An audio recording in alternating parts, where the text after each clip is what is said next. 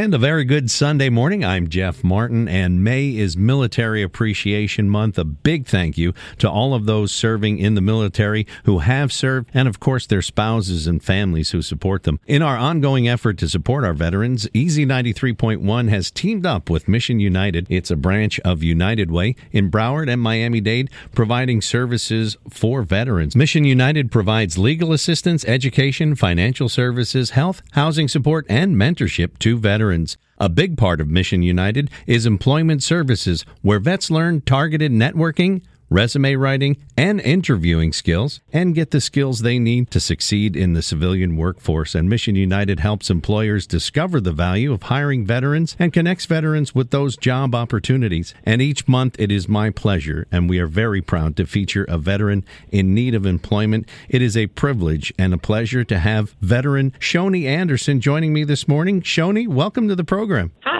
thank you for having me. Well, thank you so much, and thank you for your service, especially uh, during this Military Appreciation Month. Can you please tell me about your service experience? Yes, my service experience is invaluable to me. I was a kid fresh out of high school when I joined, and the Marine Corps gave me stability, gave me responsibility. It helped me grow up into mature and just gain a lot of life skills and life lessons going forward. So definitely an invaluable experience. Can you tell me what uh, rank you were in branch of the service? Yes, I was in the Marine Corps. Rank was a sergeant or E5. That's uh, pretty serious there. And how long were you uh, in the service? Eight years. Where are you originally from? Uh, Chicago, Illinois. And tell me a little bit about uh, the theaters that you served in. Uh, where were you stationed? So, my first duty station was in Yuma, Arizona. I was not ready for the heat or acclimated to the heat, but I definitely got there. The next step for me was Quantico, Virginia, where I spent about two and a half years. During my time there, I actually went on a deployment to Afghanistan for about eight months.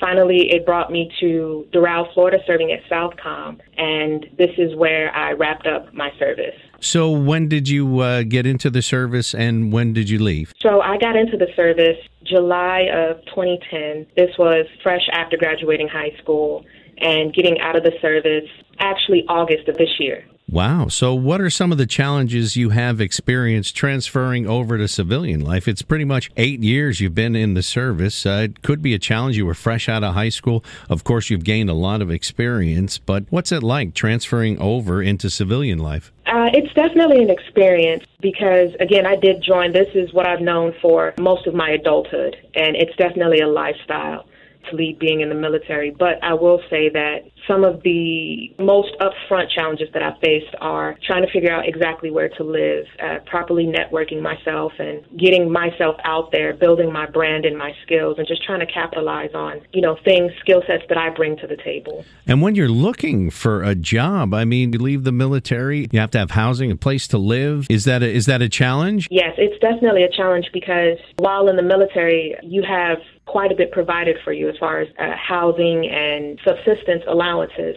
And now it's a matter of going out into the civilian world, accommodating for your own health care, where you're going to stay, transportation costs, things like that. So, a lot of new budgeting stressors, if you will. Right. And for that, you need a job, and your job was in the military. So, what are you doing now? So now I am working with Mission United predominantly, trying to network and find a good position to be in. Again, my service ends in August, so I have a little bit of time left to solidify exactly where I'm going to be, but not much. You're getting a start on things too, and it's very important. What are the advantages to an employer of hiring a veteran? We definitely come with unparalleled leadership and management skills. We are devoted to mission accomplishment. They always say we're like a Gerber.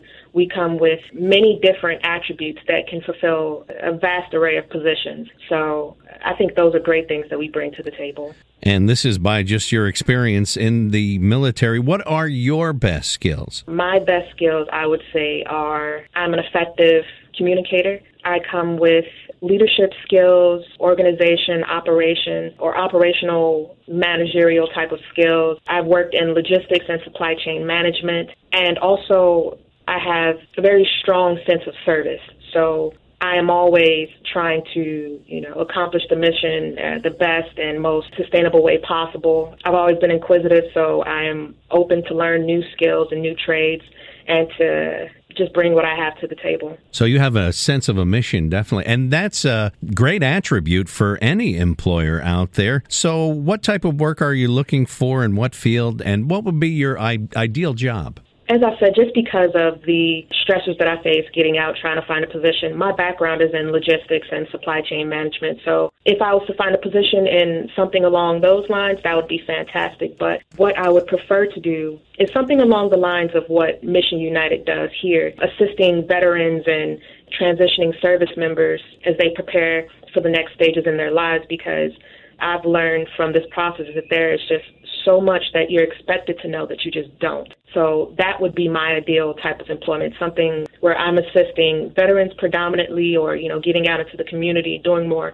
humanitarian type work. How did Mission United help you and how, how does it help others? Mission United, or we found each other when I was doing a color guard event and from the very beginning there they were persistent as far as bringing me into the office including me in their family like structure what they've done for me is provided countless hours of advice and networking opportunities. They've assisted me with my resume. I know that they do a lot for the other veterans in the community, like the Young Leaders program that they have, and, you know, assisting with financial classes and things of that nature. So, a lot of great things that they provide to the transitioning and veteran community here. So, it definitely gives you a safety net. Yes.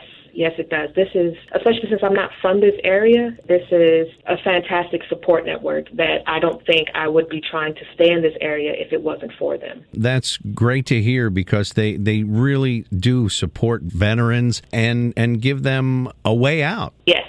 Yes, I agree. Well, Shoni, thank you for joining me this morning. I wish you all the best in your endeavors. Thank you. All right. Thank you. And it sounds like you have an exciting future ahead of you. If you're a veteran looking for employment, you can contact Mission United Broward, Mission United Miami Dade, a division of the United Way. Mission United helps with employment services, legal assistance, education, financial services, health and housing support, and mentorship for veterans. If you're an employer and would like to hire or employ a veteran, contact Mission United 305 4 United in Miami 954 4 United. United in Broward. To see our featured Veteran of the Month, go to our website at easy93.com, click on Veteran Services, and there you'll find all kinds of resources for veterans. Thank you for joining me here, and have a great day, and thank a veteran.